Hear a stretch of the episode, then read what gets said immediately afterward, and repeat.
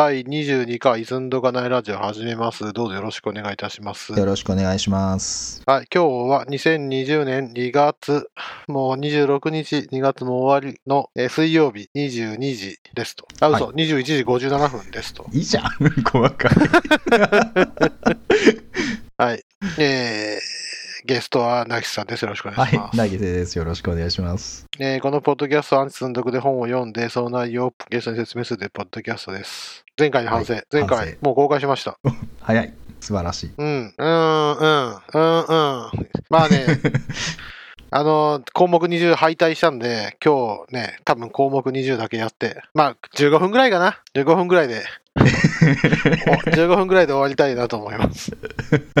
絶対笑わんわ。うん項目その前に20ちょっと。はいその前にちょっと、えっ、と、以前の宿題で、えっ、と、うんうんインターフェースのデフォルト実装が同じ名前のが複数あった場合の話、ちょっとまあ補足だけさせておいてください。えっと、インターフェース A と B があって、両方ともに同じ名前のメソッドがありましたと。まあ、うんうんうんホゲとかあったとして、両方デフォルト実装があった場合に、うん名前被ってる場合どうなんのっていう話があったじゃないですか。うん、ありました。はい。で、その場合に、まあ、要はオーバーライドして、えー選ぶんですけど、この時に、インターフェース A ドットスーパードットホゲって呼び出せます。ああ、なるほどね。まあやっぱうん、それ、ダイヤモンド継承っぽい感じはね。俺だから、俺のこい,、うんこいつの、こいつのこっち、こっちのこいつを呼びたいって書けるってことね。そうそうそうそう。だから、2つのインターフェースのうち、どっちのデフォルト実装を使う、もしくは、あるいはうん全然独自の実装にするっていうのを選べるので、明示してくださいということでした。え、ど、どうやって書くんですか？だから、インプリメンツで？インターフェース、インプリメンツ、インターフェース A、インターフェース B ってこう書くじゃないですか。か書いて書いてでそうなると、はいはいえーっと、メソッドホゲっていうのがオーバーライドしなきゃいけないから、オーバーライドするじゃないですか、クラスで。うんうんうんうん。あの、両方にあるから、まあ、どっちか、そのままデフォルト実装でってわけにいかないんで、オーバーライドして、で、そこで、えっと、インターフェース A ドットスーパードットホゲって呼べば、インターフェース A のデフォルト実装が呼び出せる。ああ、スーパーと同じだ。詰まるところそう書くと、うんもう引数も何もかもうまいことしてくれるんだ。クラス名 A ドットスーパードットメソッド名でうんうん引数みたいな。まあでやると、、はい。スーパーの、まあどっちかのスーパーなんだけど、どっちかのメソッドがうまいこと呼べるってことね。そうですね。親の実装を使うができます。うんうん。ああ。まあじゃあ、ちゃんと書かなきゃいけないってことね。省そうですね略するしたらダメだってことですね。どっちかを、どっちを使うかを明示する。もしくは独自実装するってことになりますあ。あまあ、独自実装というのはどっちかをに異常したものを書けばいいってことですね。まあそうです、そうです。ああ、なるほど。ということでまあ、常識的な実装ですね。はい。このね、なんかクラス名ドクラス名つかインターフェース名ドットスーパーだったよなとか思いながら、ちょっとうんうんねうん、構文にね、最近これ使わなかったから、構文に自信がなかったんで、ちょっと確認しておきました。ああんまあんまな、あんまなさそうですけどね。普段使わない構文ね、さすがに忘れますよ。うん、そうね。それって、名前が重複してなくても、普通にスーパーって本当は書けるってことなんですか？えっ、と、そうですね。要するに、インターフェースのデフォルト実装とかを書くときに、まあそういう書き方ができるということですね。うーん、なるほどね。普通のただのスーパーじゃなくて、クラス名ドットスーパーが、うんうん。まあ一応書けますよということですね。なるほど。はい。ということで、宿題一つおしまい。はい。なるほどね。まあ、わかりました。ありがとうございました。まあ、そういうわけで、このインターフェースちゃんなんですけど、項目20。えー第4章、クラスとインターフェース、項目20、抽象クラスよりもインターフェースを選ぶで、はい。えーっと、これが1、2、3、4、5、うん5ページか。5ページあるんですけど、あの、3ページ目ぐらいで脱落スタート。なんよくわからんということで 脱落したんで、はい。今日はちゃんと読んで、ちゃんと説明したいと思います。はい。で前回はね、ミックスインって何っていう話を少ししたと思うんですけど、そうですね。はい、したと思うんですけど、もう一回そこから説明すると、まずミックスインって何ですかっていうと、この本曰く、クラスが本来の型に加えて、何らかの任意の振る舞いを提供していることを宣言するために、クラスが実装できる。な日本語がおかしい。ちょっと待って。えーっと、ちょっと待った。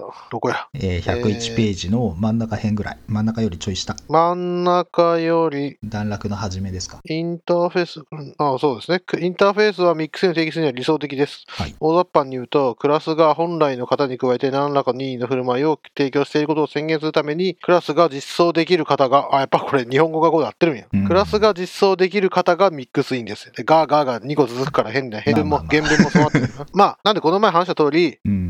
本来の型に加えて何らか任意の振る舞いを提供できるというのが、まあミックスインで、混ぜ、うん他の型を混ぜ込めるっていうのがミックスインですよと。まあ、実装を継承すれば、実装を複数継承できればミックスインっていうことでいいんですかね。そうですね。ていうか、うんえっと、まず前提として、単一継承しかできない Java において、できないというか単一継承するという哲学でできた Java において、うん。拡張するっていうのは、そう、クラスを継承して、一個ずつ継承して、えー、継承階層を作っ、継承階層を作って、えーじ、なんだ？機能拡張していくんですけど、はい。それ以外のところ、要は、ツリー A、ツリー A、ツリー B とあるんだけど、A と B 共通にあるじゃんってやったら、その祖先にクラスを作るんじゃなくなくて、突然クラス C っていうものを A のところに混ぜ込んで、で、B のところに C を混ぜ込んだりできるっていうのが、まあ、ミックスインですよ、とはい。いうのが前提としてあって、で、はい。そういうののおかげで、えー継承階層を持たない型フレームワークの構築を可能にしてますよというのが、えー前提としてあって、で、ここに出てくるサンプルで、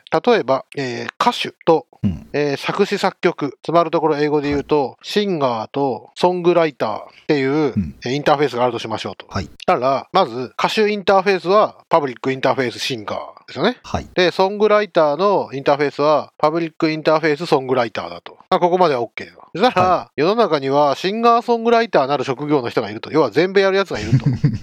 ね、はいそそうなった場合、どうするかっていうと、えっ、と、継承を使うと、えー public interface singer songwriter、extends singer とソングライターと書くと。はい。で、こうすれば、シンガーの、えーインターフェースとソングライターの両方のクラスを拡張して、えーインターフェースを拡張して、シンガーソングライターっていうインターフェースが作れるでしょと。はい。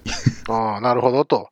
それ、あ、作詞作曲どころか、音楽エンジニアもやってたらどうするんだとか、何々やってたらどうするんだとか、うんとかかんとかって言ったら、これ、全部、全部や、全部の組み合わせの分、 extends すんのかよってなっちゃうと。はい。たら、それ爆発しちゃうでしょと。それは、それが組み合わせ爆発ですよと。ね。そうですね。うんというわけで、ここまでで、ここまでが102の、えっ、と、二段落目終了なんですよ。はい。ここからがわかんなくて、いいですラッパーかクラスってやつですね。はい。よ一応最後まで読みますよ、この段落を。はい。ラッパークラスイデオムを通して、インターフェースは安全で強力な機能 enhance を可能にしますと。うん型を定義するのに抽象クラスを使うと、機能を追加したいと思っているプログラマーに継承を使う以外の選択肢を残しません。その結果のクラスはラッパークラスよりもおとりとして脆いです。うんって書いてあるんですけど、うん。突然、突然組み合わせ爆発の話からこれになって、いまいちよく、よくわかんない、わわかんないです？そうですね。なんだろうな。この唐突感というか。うんで、一応ラッパークラスイデオムっていう項目18を読めつ、項目18は継承よりもコンポジションを使えってことなんですよ。そうですね。うんで、あの時勉強したのは、まあいろいろあって継承で拡張してもらうっていうのは難しいぞっていう話だったんですよね。そうですね。だから継承じゃなくて異常を使えという話、コンポジションを使えという話だったんで、ここは継承の悪口を書いてあるのかなと思う思うんです。つまり、ん？えーインタ、えっ、と、ラッパークラスイデオムを通してインターフェースは安全で強力な機能エンハンスを可能にしますというのは、うんまあ、ご説明で、ご説明ね。うん。な、なんか知らんけど可能にするんですよねって。うんうんで、えーその次の型を定義するのに抽象クラスを使うと、機能を追加したいと思っているプログラマーに継承を使いが選択肢を残しませんってあるのは、これは、えーその項目18で説明した通り、うん。えー継承を使わなきゃいけないっていうのはダメでしょっていうことなんですよね、きっとこれ。でしょうね。で、その後の、その結果のクラスはラッパークラスよりも劣り、そして脆いですっていうのが何のこっちゃなんですけうんど、まあ多分、ラッパークラスを作る、あつまりコンポ、異常ね、異常するクラスを作ります。で、あの、あの時は、特定のメソッドを内包するクラスに異常するっていう作りだったから、うんそのクラス自体にそのインターフェースを持たせるってことなんかなと思ったんですけど、なんだろうな。とにかく、ラッパークラス、うーん、ん、なんだろう、インターフェース安全で強力な機能エンハンスを可能にしますのところがちょっと分かりにくいんですけど、そこから後ろ、型を、えー定義するのに、抽象クラスを使うと、えーなんやかんやでラッパークラスよりも劣ります、そして脆いです。これは単純にそういうことなのかなって気がしますね。要は、抽象クラスで実装すると、ラッパークラスよりも、まあ、良くないぞと。うん。いうのを言ってるる。これ、これはわかるうん。ただ、その前の、じゃあ、ラッパークラスっていうのは唐突に出てくるじゃないですか。うんうん。唐突に出てきたラッパークラスが、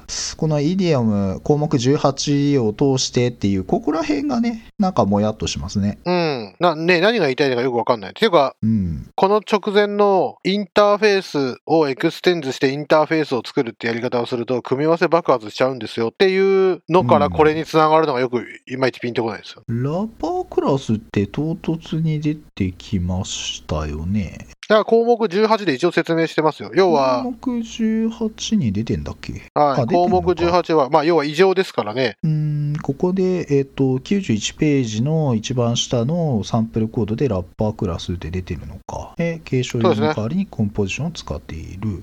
そうですそうですそうです使っている。ここでは、えっ、と、クラス、クラスか。 class extends。うーん、そっか。ここは extends でやってるなうん。まあ、 extends でやってる、やってて、でも、あ要は、インターフェースを extends する、あ implement するんだけど、その実装は内部に委譲してるじゃないですか。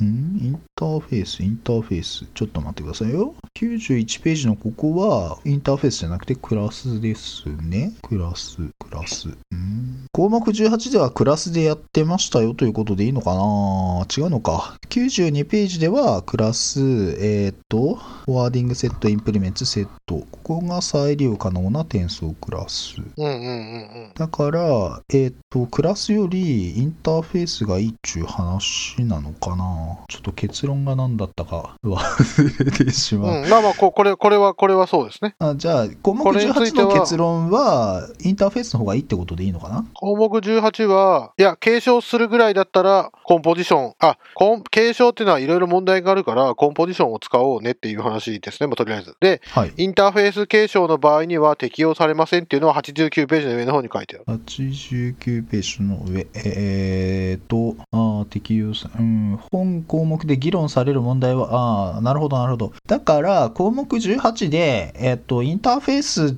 の方がいいよってことを言ってんのか？まず単純に。そうですね。まあ、項目18は、インターフェースを除いた継承は、うんうん。だあいまいちピンとこないことが多いから、できるんだったらコンポジションを選べよということが書いてあるんですよ、ね。あははははっていう文脈を踏まえた上で、ここにも、えー102ページに戻ってくると、うんうん。ラッパークラスイディオム項目18を通して、インターフェースを安全で強力な機能エンハンスを可能にします。かつ、型を定義するのに、抽象クラスを使うと、えー、まあ、継承を使う以外の選択肢残しませんで良くないと。ラッパークラスよりも劣って脆い。だから、これは項目18がこういう話でしたねっていう話だ。多分そうですね。そういうことだよな。そういうことですね。うん。だから項目18は、あこ、あこではインターフェース出てこなかったけど、今回インターフェース使えばこれができるんだぜっていうのが、ここの下で書いてあるってことなんかなじゃあ。そんな気がしますね。だから、この項目18を、ちゃんとお前ら覚えと、覚えとれよと。忘れてる僕らが悪い。項目18は、じゃあ、継承よりもコンポジションを使えって言ったけど、インターフェースを使う分には継承を使っていいんじゃないのっていうことを今から説明するぞってことなんですね、今日うーん。なんか、文脈が読めた気がしますね。はい。ああ、なるほど。分かっていただいた。じゃあ、で、で、でこの続きなんですけど、はい。で、この続きは、えーっと、まあ、なんかいろいろ注意、注意が、注意書きが書いてあって、だあの、JavaDoc のタグを使えとか、このメソッドを参照しろとか、いろいろ書いてあるんですけれども、まあちょっと一旦そこは、まあ、これは前回読んだとこですね。で、さっき今で冒頭で説明した、なんだっけ、デフォルト実装が被った場合の話も、ここの話だったわけだ。そうです、そうですね。ですね。そうですねはい。じゃあそこは前回、これは前回大丈夫だったところ。そうそうそう。で、でここに来て、しかし、インターフェースに付随する抽象骨格実装、括弧スケルタルインプリメンテーション、うん。クラスを提供することで、インターフェースと抽象クラスの長所を組み合わせられます。うん。なるほど。で、インターフェースは型を定義し、おそらく何らかのデフォルトメソッドを提供しますが、うんえー骨格実装はインターフェースの基本のメソッドに基づいてインターフェースの残っている基本ではないメソッドを実装しますと。はい。骨格実装を拡張することでインターフェースを実装することのほとんどが行われます。これはテンプレートメソッドパターンですと。はい。テンプレートメソッド。はい。あこの上の方は、上の方というか最初の方はいまいちピンとこなかったんですけど、テンプレートメソッドパターンのことを言ってるよって言われたら、あ俺はあ知ってるって感じです。うん。まあ、つまるところ、テンプレートメソッドパターン、簡単に説明しろっていうと、例えば A して B して C する、はいトランザクションビギンをして、データベース操作して、最後にコミットするっていう A、B、C って流れがあるとしたら、どうしました？いや、例として、び まあまあいいや。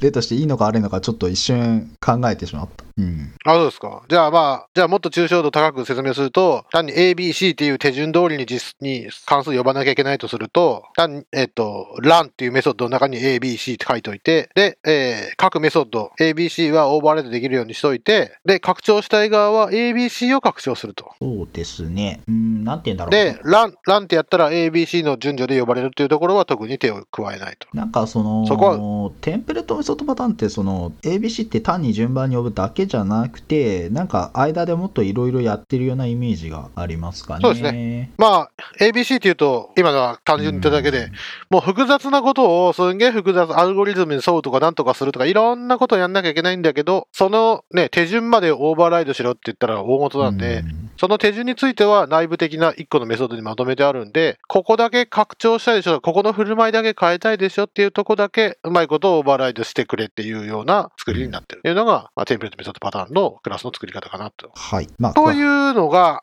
あるという前提でね。まあ、詳しいことは GOF 本読んでくれと。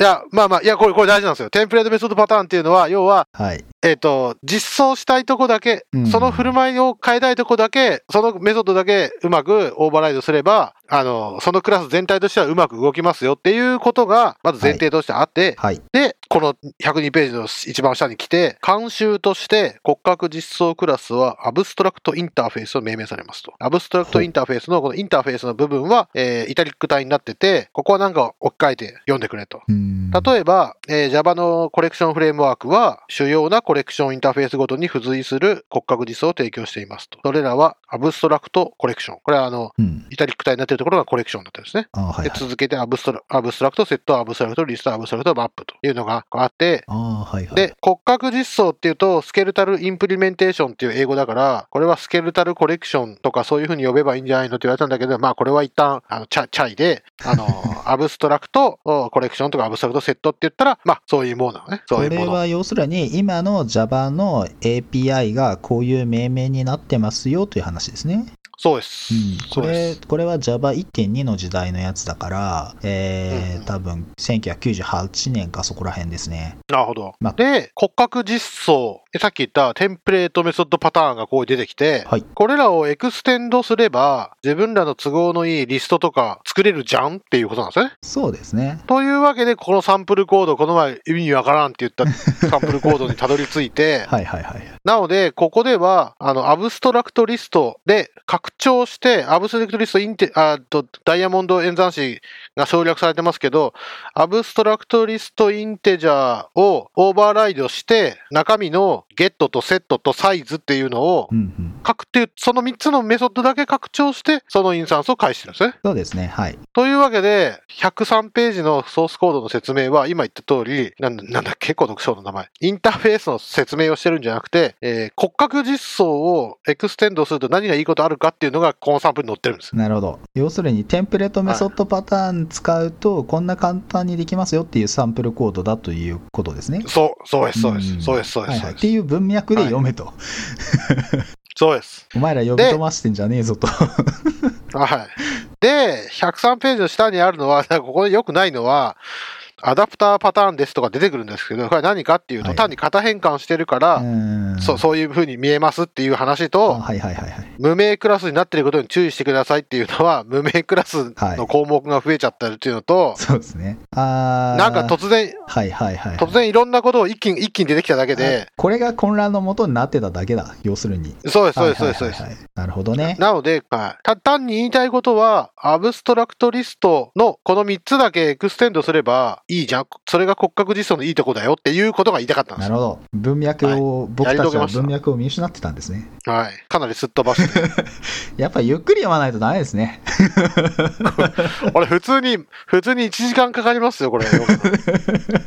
ゆっくり読んで、で、なんか参照してるこの項目18ってなんだっけってじっくりまた18読んで、で、なるほど、こういう文脈だなっていうのを踏まえた上で読まないと、はってなるわけですね。そう、そうなんです。で、結局、じゃあ、その次に進めて、はいまあそういうわけで、えーその骨格実装を拡張したプライベートの内部クラスのインスタンスを保持しておいて、インターフェースの呼び出しをそのインスタンスで転送できますと。この技法は疑似多重継承と呼ばれ、えー項目18で議論したラッパークラスのイデオムと密に関連していますと。うんやっとこうさっきの言葉の意味が分かって、なるほど。で、まあなんかコツがあるらしくて、 equals や hashCode といったオブジェクトのメソッドに対してデフォルトメソッドは提供できませんとか書いてあって、で、次は、えー、 Map.Entry はいはい。で、えっ、と、ここのサンプルコードでは、 abstract class の Abstract Map Entry を、えー Map Entry の実装としてまず作ると。はい。というサンプルコードが載ってて、えーこんだけ継承とかも書くんで、えードキュメントをちゃんと書きましょうというのが105ページの中段に書いてあって、うんうんうん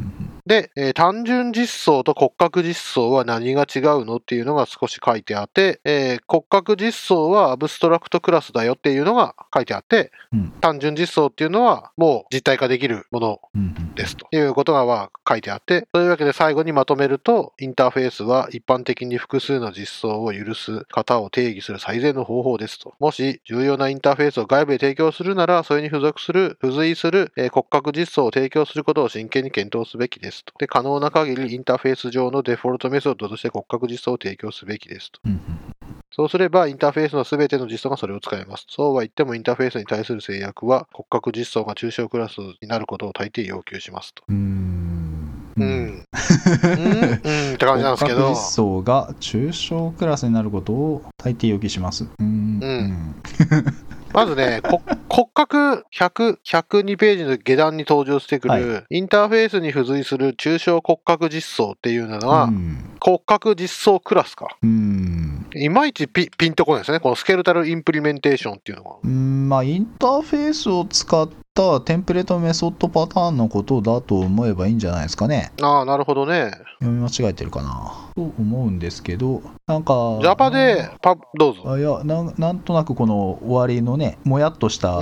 文章で終わってるなって。そうですね。この Java で public abstract class って書くと、これはもう入できないってことなんですよね。えーこのままでは。とそうですね、要するに、抽象クラスって、えーうんうん。何かしらの抽象メソッドが持ってて、実装が欠けてるんで、そこの実装を補ってやんないと入できないと。うんうなんん、なななんかオーバーレーしなきゃいけないんだ。から、えっと、単純にはクラスを作るときに extends してやってオーバーライドしてやるだし、えっと、うんまあ、無名クラスを作って、まあ、 new うん、それがこの103そうそうそうページの真ん中のパターンですね。入しながら、そこの該当だけオーバーライドしたのをその場に書くことで無名クラスで入することもできますよということですね。か、あるいはもう一段階 abstract class で extends してからさらに下で具象クラスを作るとかもできますけど、うんうん、なぜ入したければメソッドが全部、えー、と実装が与えられてないといけない。うんう。うん。ん、から、Java で空のメソッドってどうやって書くの？からのメソッドですか。あ abstrac t method。アブストラ abstract な、を制限するときに、パブリックアブストラクト、えー、ボイドあなるほど。っていうメソッドを作ったら、カッコカッコで、えうん。ー引数書いて、で、その後、普通だとブロックで実装書くじゃないですか。ブロックで実装書かないで、いきなりセミコロンで終わり。あイコール0って書かない。これゼロは書かなくていいです。なるほど。なるほど、なるほど。わかりました、わかりました。ああ、なるほどね。で、じゃあそれが骨格実装クラス。あ、骨格実装か。骨格実装だとして、で、じゃあこのうまいこと Abstract Map Entry とかそういうのを作ったとしても、それは抽象クラスになっちゃうっていうことななのかな？結局実装は、ああ、よくわからんな。実装が抽象クラスにならざるを得ない理由としては、と Java のインターフェース、Java8 以降のインターフェースはデフォルト実装を持てるんで、うん。何でも書けそうな気がするんですけど、あのーうんうんインターフェースはね、あの、フィールドを持てないんですよ。うんうんうんうんなの、で、ああ、なるほどね。状態を持うんつ何かを実装しようと思ったら、それは抽象クラスにしないとフィールドが持てないんで、そういう理由、うんうん。まあそういうことを言ってるのかなあなるほどねという気がちょっとしますね。うん。なるほどね。まあ、 extend します。えっ、と、例えばシンガーソングライターとかシンガーを作るにしても、内部的には、なんか、ステータス持たなきゃいけなくて、うんそれやるときには、インタ、えっ、と、インターフェースのだけの組み合わせで実装するっていうのはまず無理で、ですね。一つは abstract class をかまさないと、うんまあ、いかんでしょ、できんでしょってことどっなんですよね。かで実装してやって、そのステータスをどっかに保存するをしてやんなきゃいけない。そこを言ってるかな。なるほどね。まあ、なんで、現実的には中小クラスにならないといけないんじゃないのみたいなことを、なんか唐突に言うから、お前何言ってんのってなってるような気がします。そうね、そうですね。うんうんまあ、でもまあ、なんとなくわかりました。感じでしょうかね。なんとなくわかりましたっていうのは、そうですね。えー中小クラスよりもインターフェースを選ぶっていう項目の名前で、このオチがいまいちピンとこないでですけど。すね。選んだ挙句はいそんな、そんなこと言っといて結局中小クラスにしないといけないけどねって、そのオチどうなんっていう。うん。そう、しかもね、結局これは中小骨格実装の話をしてるんであって、インターフェースの話をほとんどしてないですからね。なんか、あれですね、よくね、あのーまあ、エフェクティブ Java もそうなんだけど、よくね、あの、Amazon のレビューとか見るとね、翻訳が悪くて、よくわかんないみたいなレビューがついてるんですよね。でもこれね、うんうんうんうん翻訳がどうこうっていうよりは、多分原文もこんな調子ですよ。ああ、そうでしょうね。だから翻訳のせいじゃないと思う。そうでしょうね。書きたいこと全部書いたんでしょうね、これ。この、この項目でん。なんだけど、それさ、なんか話ややこしくするだけちゃうみたいな、ちょっとね、余計なこと書いてないみたいな、うんそういう印象があります、ねこの、この項目から察するに内容としては、中小クラスの悪口を死ぬほど書いて、インターフェースを使うことで、いかに素晴らしいかっていうことが書かれるはずが、結局インターフェースを使って中小クラスを作ってるんですよね、これうん。なんか結局、中小クラス作んなきゃいけないでしょみたいな。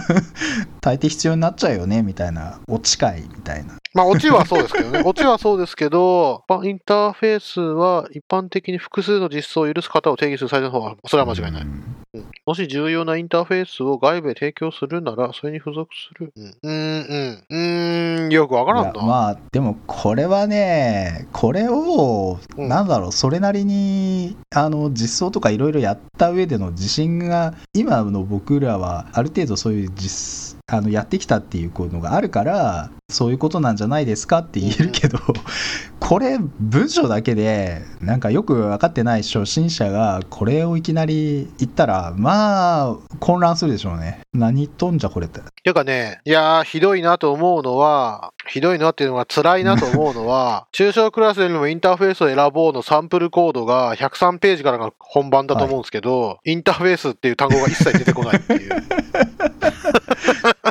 いやー、うん、ずっとね確、あの、無名クラスの extend の方法が書いてあるだけで、いきなりねいきなん、なんのこっちゃしかも Java9 以降では。これはこれで別の、これはこれで別の章立てしてほしかったな。な。いやーなんかもうね、構文とかはすっかりマスターしてるのを前提にみたいなね、ことを序章に書いてあったじゃないですか。前書き、前書き。はい、前書きです、いきな前書き。り最初の項目1だか2だかで、いきなり難しい構文使ったサンプルコードがバーンって出てきて、いやー、確かにね、そうなんだよななお。前はこの構文分かってるみたいな、試されてるみたいな。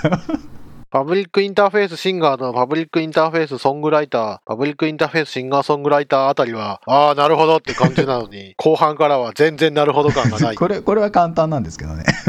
あー簡単。文字数も少ない。行数も簡少ない。単で、ふんふんって読めるけど。そうね。いや、骨格実装も、今から骨格実装の説明をしますって言われたら、はあ、うんなるほどなっていう。確か、例えば、俺、無名クラスのインスタンス、これわざわざこうやってるところの意味がいまいちピンとこなかったんですけど、ああ、そういう哲学のもとこれできてるんだっていうのは、割とちょっと勉強になりました。